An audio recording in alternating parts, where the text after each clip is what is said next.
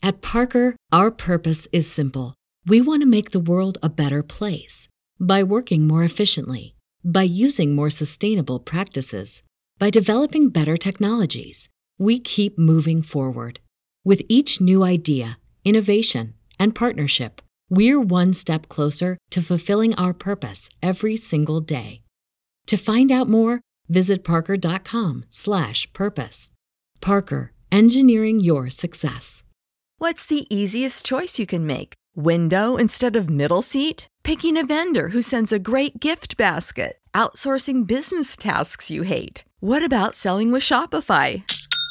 Whether you're selling a little or a lot, Shopify helps you do your thing, however you cha-ching. Shopify is the global commerce platform that helps you sell at every stage of your business. From the launch your online shop stage to the first real life store stage, all the way to the did we just hit a million orders stage. Shopify's there to help you grow. Whether you're selling scented soap or offering outdoor outfits, Shopify helps you sell. Wherever and whatever you're selling, Shopify's got you covered. Sign up for a $1 per month trial period at shopify.com slash try. Go to shopify.com slash try now to grow your business, no matter what stage you're in. Shopify.com slash try.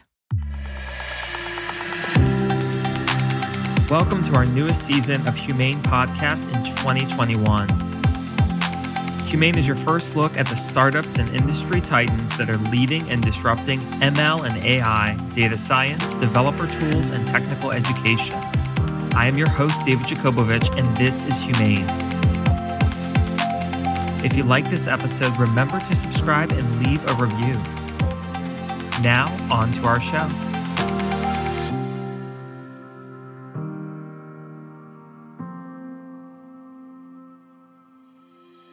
Welcome back, listeners, to the HumAIn Podcast. Today's episode features Steve Shwartz, an AI author, an investor, and a serial entrepreneur.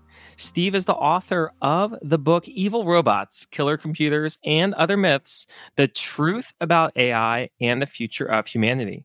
Steve's also a multiple time serial entrepreneur with ventures throughout the technology ecosystem and he invests in early stage startups. We'll have a jam packed episode on all these topics today and more. Steve, welcome to the show. Thank you, David. Great to be here. Absolutely. It's great to have a, fellow uh, New Yorker entrepreneur. And it's yeah. great to see the ecosystem, of course, come back in full growth now that uh, we believe the pandemic is potentially behind us. Full disclosure, David, I'm, I'm a Red Sox fan. Oh, man, those, you know, I was going to say the Yankees, but uh, it's okay. I still got some love in my heart for you, Steve. okay. it's you know it's good, and that, you know you think about sports, you think about everything happening in in the Northeast, and you have a very in depth background in technology and AI, and you know I think of sports today.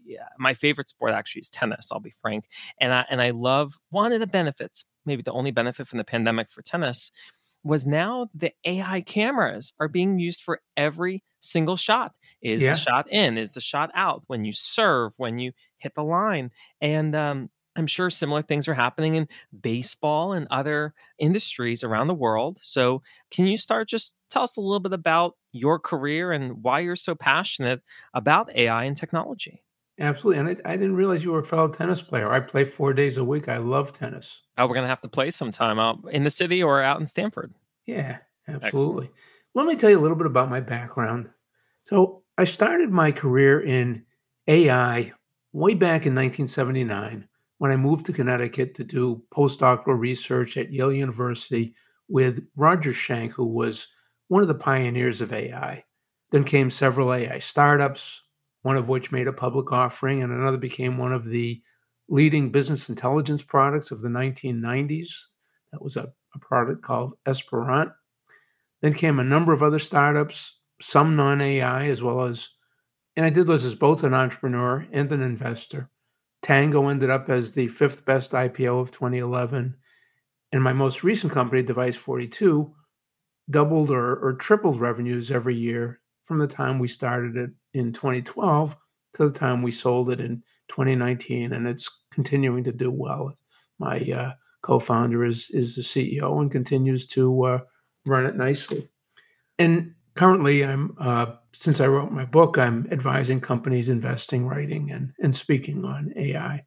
And this is not your first book. You know, you've uh, published before as a researcher and scholar. So, can you tell me a little bit about, you know, your journey having previously published and now with this new book? Why were you passionate about launching a new book? I can certainly say it's it's my first book in 30 years. to give you an idea of how old I am. Well, AI's been around, so it, it has. So, you know, it's been yeah, it was really hot in the early 80s late 70s, early 80s, and it was a really exciting time to be in AI. And then it kind of died out towards the end of the 80s when it when it didn't uh, fulfill its promise. And then, you know, since about 2000, with the success of, uh, you know, we're starting to see self-driving cars and machine translation, and more recently, um, image recognition. AI has really started to catch on in the last five or ten years. It's been exploding. But you know what what kind of led me to write my book was do you remember when IBM's computer beat the Jeopardy champions? Oh, I still love watching Ken Jennings on TV, but I, oh, I do remember that. Yeah, right? yeah. You know, I, and of course, I was rooting for the computer, and I thought it was, I just thought it was great when the computer won. But you know, I kind of had a pretty good idea of what was going on under the hood, and I knew there was no real intelligence there. It was, it was just you know, massive dictionaries and you know big pots of, of words that the system was was sorting through and matching up to the questions. And you know in, in IBM David Ferrucci who led that project eventually published a uh, 10 or 12 series of articles in IBM's in an IBM journal that explained exactly how the system worked. And and it was really just a lot of really really clever tricks and statistics. But then IBM started marketing Watson. That wasn't the original name, but it you know became it was I guess it was the Watson division. So they started calling their technology Watson. They they started marketing it as you know their system can think and reason just like a human, and I was really turned off by that. And then Microsoft had a had a system that they claimed could read better than people, and you know it was there was some fact in that statement, but it's really untrue. I mean, it could read, perform one reading comprehension test at better than human level, which is not at all indicative of intelligence. And you know, we were saying more and more of the same thing. And I had a, I had dinner with Roger Schank in in New York about four years ago, and I was complaining to him about all these all, all this hype about about that that part of AI that wasn't true. And he said, well, why don't you write a book? You've been you've been in the field forever. So I did. And it's it's so interesting, Steve, that you mentioned uh, just a couple minutes ago. You were rooting for the machine, and and I could see a few reasons why we'd root for the machines. You know, first it was you've been seeing the technology over the years and decades, and you're like you wanted to get to that cutting edge breakthrough moment, which we might be now in this watershed moments, so to speak, as you mentioned, with machine translation and image processing. But, you know, should we always be rooting for the machines? Should we sometimes root for the humans? So, what inspired this uh, new book? So, you know, I'm just fascinated with how much progress we've made in, in AI over the last 20 years. You know, we have, we, we can take a picture and our smartphone can say, oh, yeah, that's David and that's Joshua, and that's my two year old grandson, and go to a foreign country and have everything translated for me. It's just amazing what AI is doing today. So it's it's real technology. It's it's affecting the world and it's exciting, but it's not intelligent. And there's no way that we're going to get to that next step that we see in science fiction movies where the machines are intelligent, and you know we have the Terminator scenario where they try to uh, the fearsome Terminator tries to eliminate all the humans, or there are lots of um, R two D two. You know, that's not what's being built today. What I tried to do was to write a book, a mainstream book that would explain to people how today's AI really works and why we can't get from here to there. That is, we can't build computer systems that are really intelligent based on what we have now. And there's no reason to think that what we have now will ever evolve into real human level intelligence. There's so much to do to get from where we are to exactly what you just described of human level intelligence. I think to uh, my former uh, insurance provider, Lemonade Insurance, you know, Israeli grown startup, uh, love what they were doing with technology automation in the insurance space. And what their app has done has convinced consumers that as an AI first app, you go in, you have this conversational bot, quote, Maya, right? That you think you're chatting with a human, but you know you're not. It's a decision tree matching different conditions and then and everything everything throughout is just automations right but not really ai that's right I, I, I like to distinguish between conventional programming and ai where conventional programming is where a, a programmer writes down a set of exact instruction and tells the computer exactly what to do where in ai the computer learns something and doesn't have to be told exactly what to do.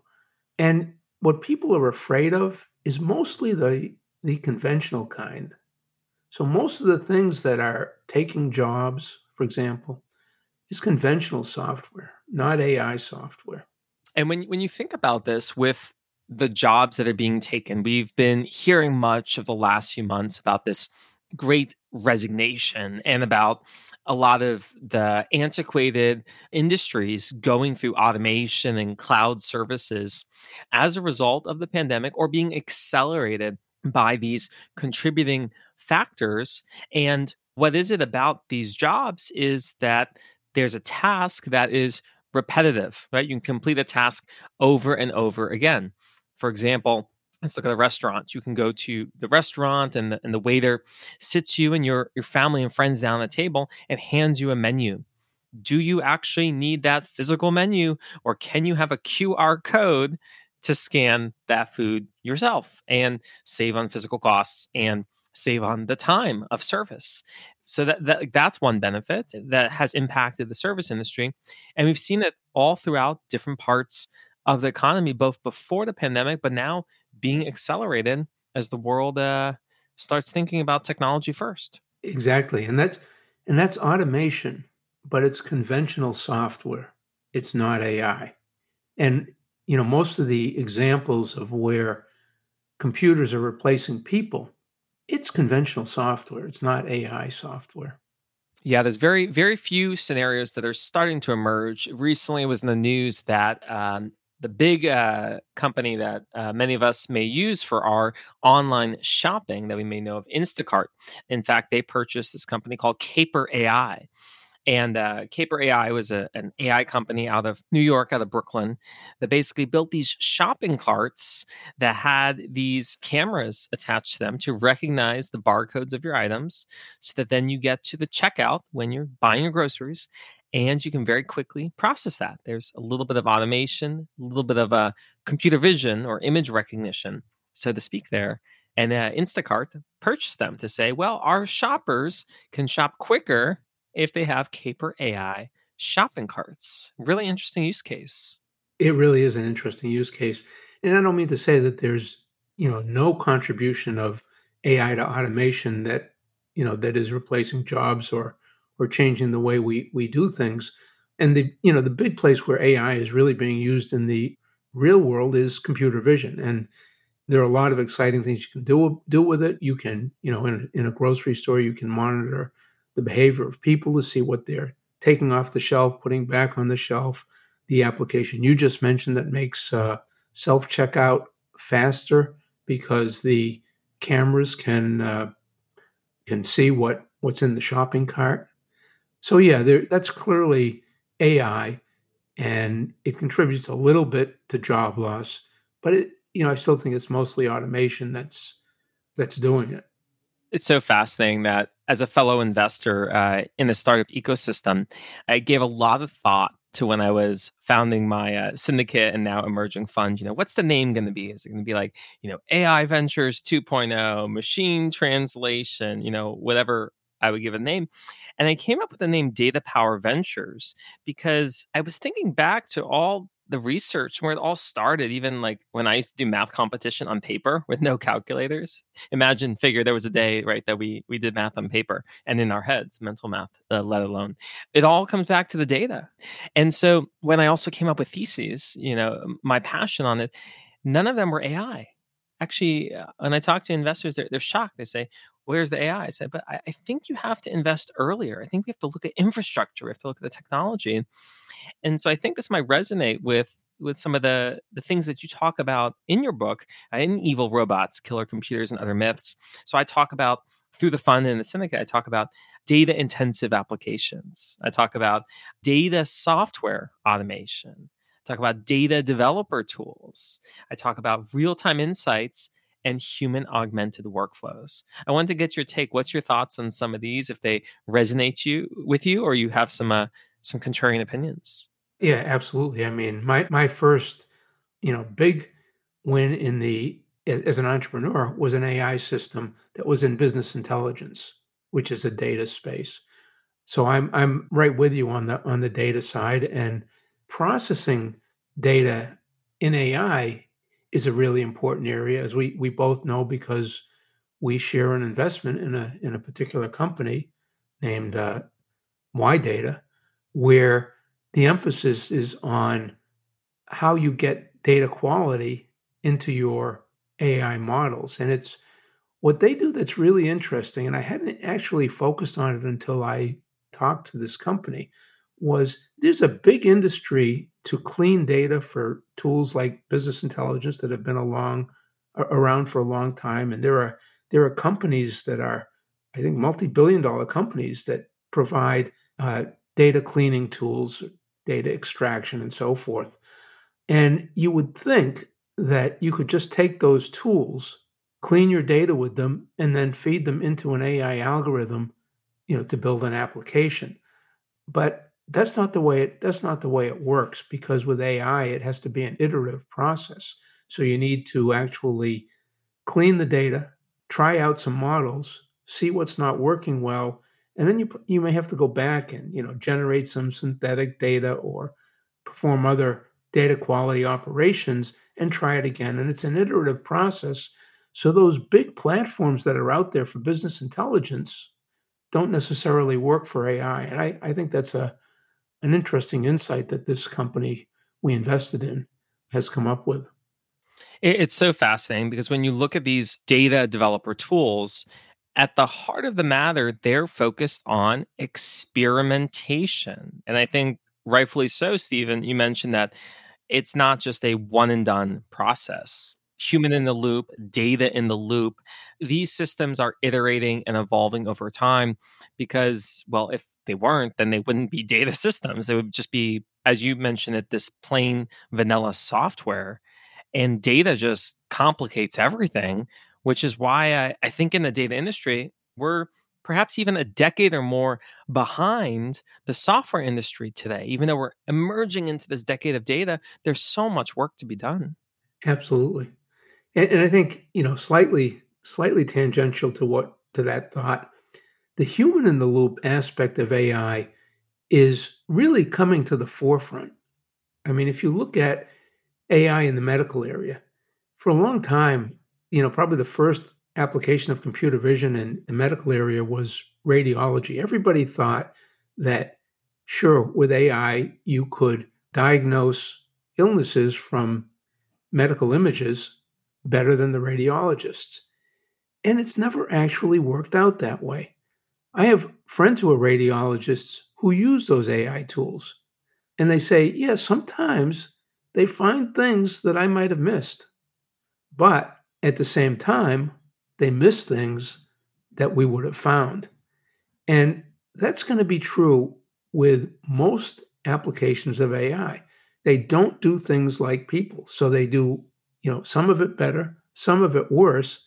But if you put the human in the loop and that radiologist can now take a closer look where the AI found something that the human radiologist didn't find, they're going to provide better care, far better care because of the AI.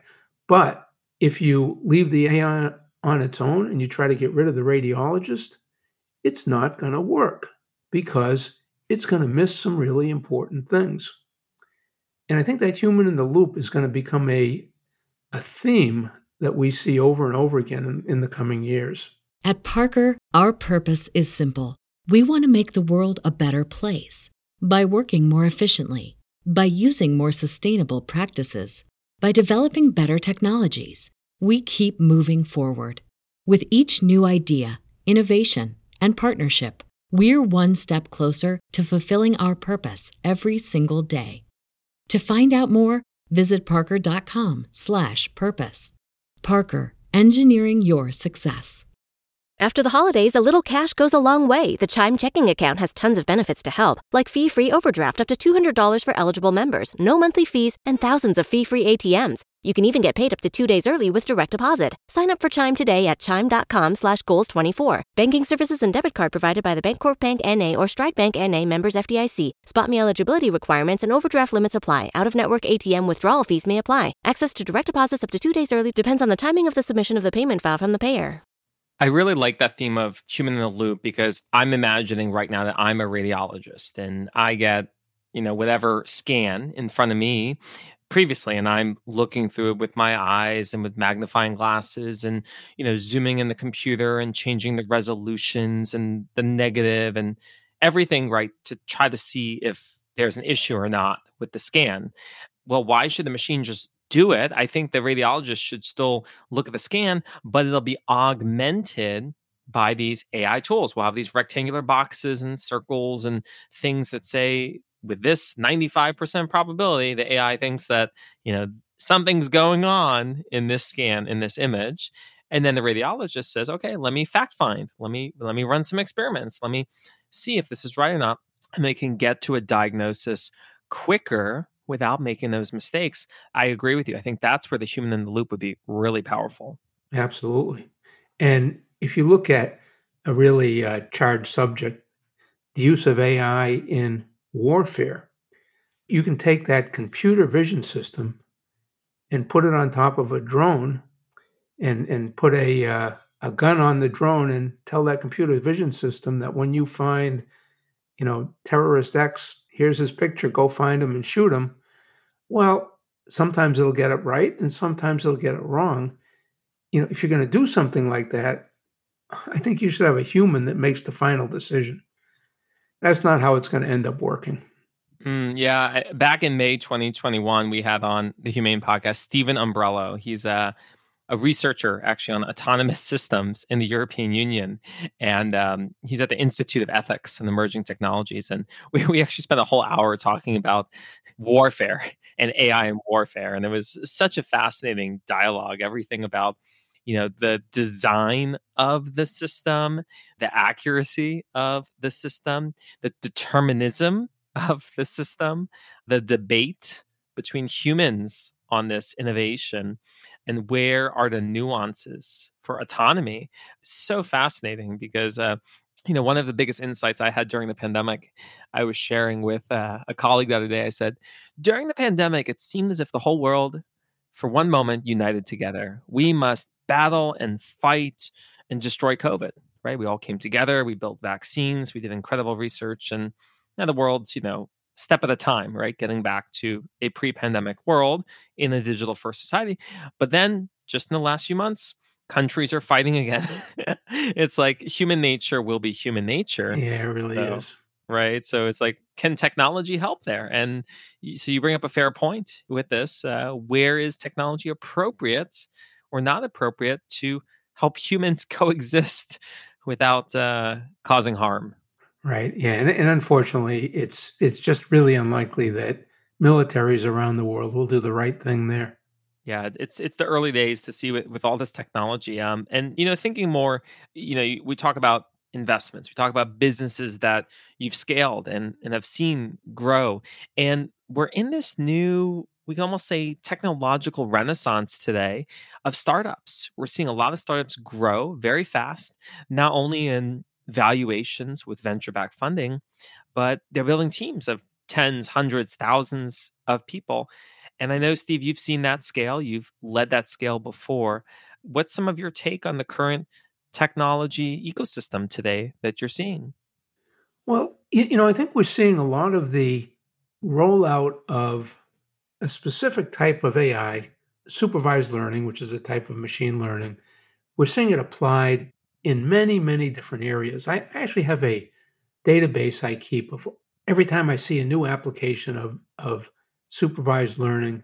And it's fascinating. It's being used in almost every area of business, of government, of the nonprofit world.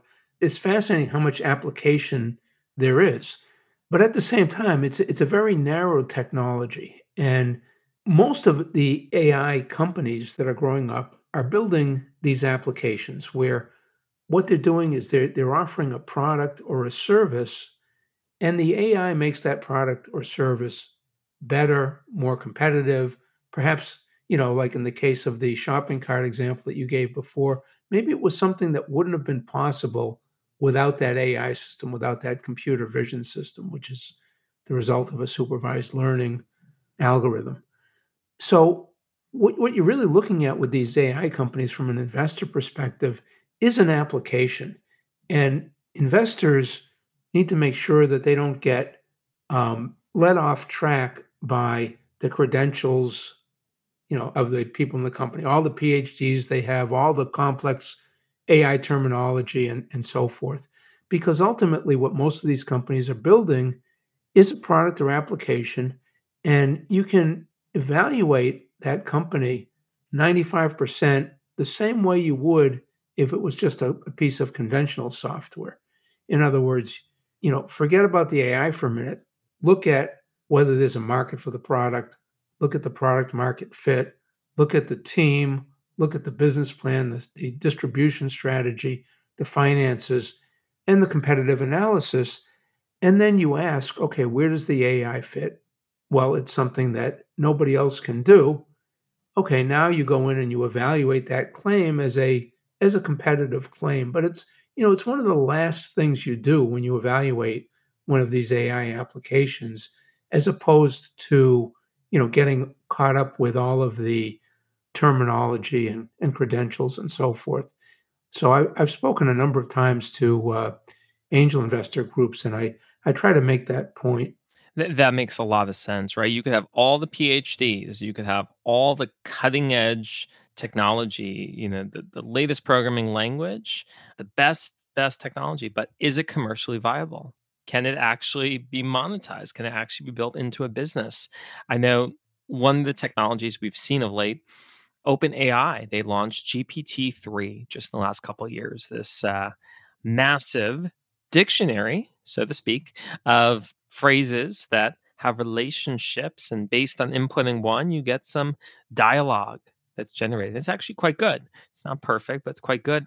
And for a while everyone thought it was just this tool. Okay fun you know type the word tennis you get a paragraph in serena williams. How cool. But now we're seeing different startups using this gpt-3 technology to create business cases. One of those, Jarvis AI, helps with copywriting and copy editing for articles. So if you're a marketer, you're, you're a, a blog writer, you can generate that article and then maybe do a little quicker, get some innovation, get some inspiration.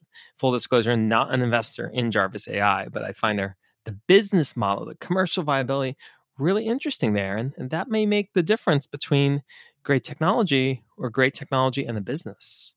Yeah, it absolutely is the business model that matters. You know, I'm really interested to see how far GPT 3 takes some of these businesses because GPT 3 can generate, as you said, a news story or a, you, you can give it a prompt and it'll do a continuation of that prompt with something that's going to be grammatically correct. And in a lot of times it sounds like it makes sense but when you dig into it, a lot of times the facts are all wrong. They've just kind of strung words together in a grammatically correct way and in a in a sequence that you might hear from a person. So when you look at using one of these tools to actually generate, say, blog posts or news stories, a lot of the facts are going to be wrong and they're not really going to make sense if you drill down into them. So what's going to be the implication of that? It's, you know, is it only going to be useful if you, you know, there's there's all kinds of search engine optimization where you don't really care if what you write makes sense. You know, are we going to generate a lot of crap using GPT-3 and put it out there for search engine optimization purposes? I'll be interested to see how the tool is actually used out there. I do agree actually with that sentiment that I, I think there's going to be more content created. And a lot of that content is going to create noise. And then that noise is going to get further fed into the next big language models, which will then uh, maybe not be the golden source of truth that we're hoping for as as these models keep evolving. But you know, again, it's it's technology, right? Like, okay, right. great, you got the next model with now 10 trillion parameters, you know, yeah. one yottabyte the parameters. Okay, but is that going to create the AI robot? I've, you know, in the last year I've seen now, there's been new startups, as always, talking about launching this uh, maid in your house or this robot that can now you know, clean a table, almost put dishes in the dishwasher, or get you a can of Coke. I mean, it's interesting, but it is. Is it there yet? Is it really there yet? Are we living in the Jetsons? Yeah, no, I don't know. We're far from that because the computers don't really understand. So they can't really have a conversation with you. You know, anytime they're having a conversation with you, they're, you know, effectively reading from a script or or using keywords to, you know, kind of determine what the input is from their list of possible inputs in, in terms of being able to intelligently move around. Well, robots are still, you know, at a fairly infant level stage. They, they can't do that much. They can't, you know, it's very difficult for a, a robot to go and pick something up and put it somewhere. That turns out to be require a huge amount of programming and, and, and training. And so right now, that aspect of robots is is fairly early on. Although I think I think that part will be solved. What I don't think will be solved will be the ability to have that conversation with Rosie the robot in a way where they really understand you. So let's do a forward-looking statement. I mean, we're we're wrapping up 2021. We're coming into the the growth of this decade of data with modern data tools, with the excitement around all things data, ML, AI. Steve, what are, what are you seeing on the horizon, or what's getting you excited again about the industry?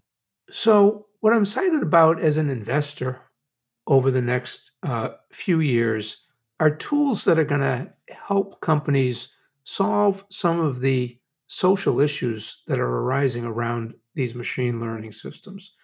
So, for example, systems tend to be biased, and that, that comes from having biased data. You know, the classic case being computer vision systems that are trained on mostly white males. They do a great job recognizing the faces of white males, but not such a good job on non white males.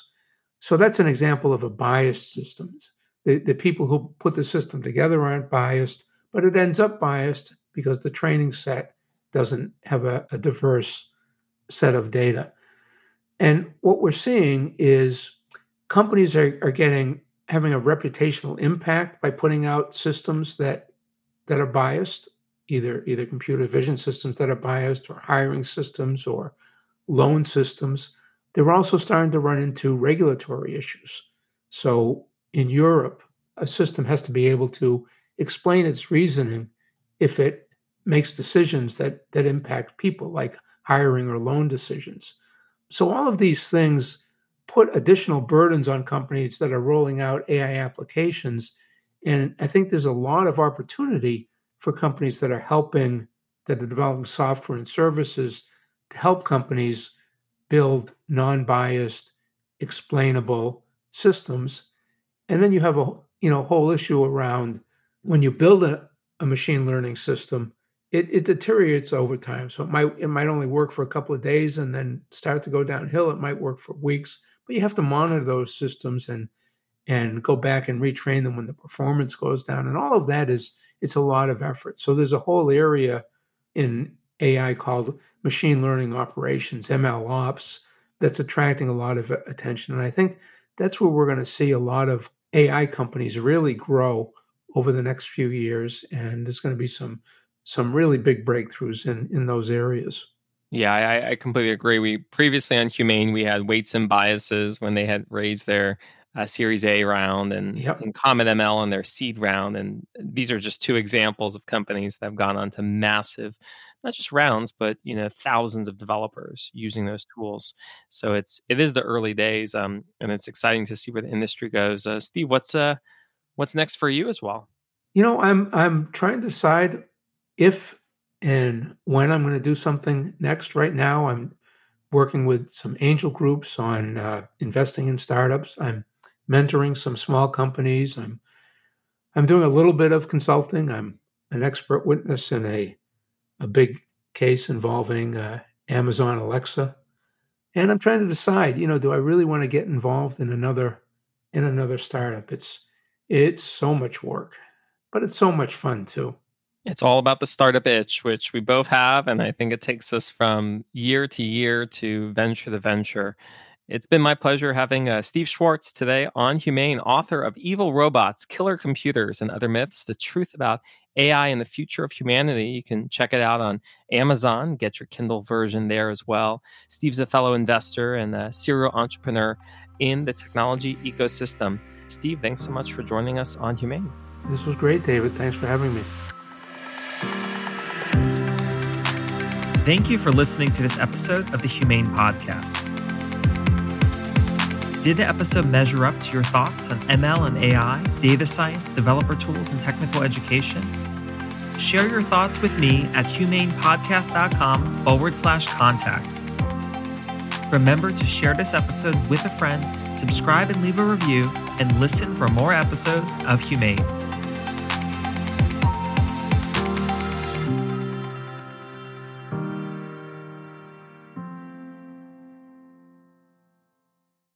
Parker, our purpose is simple.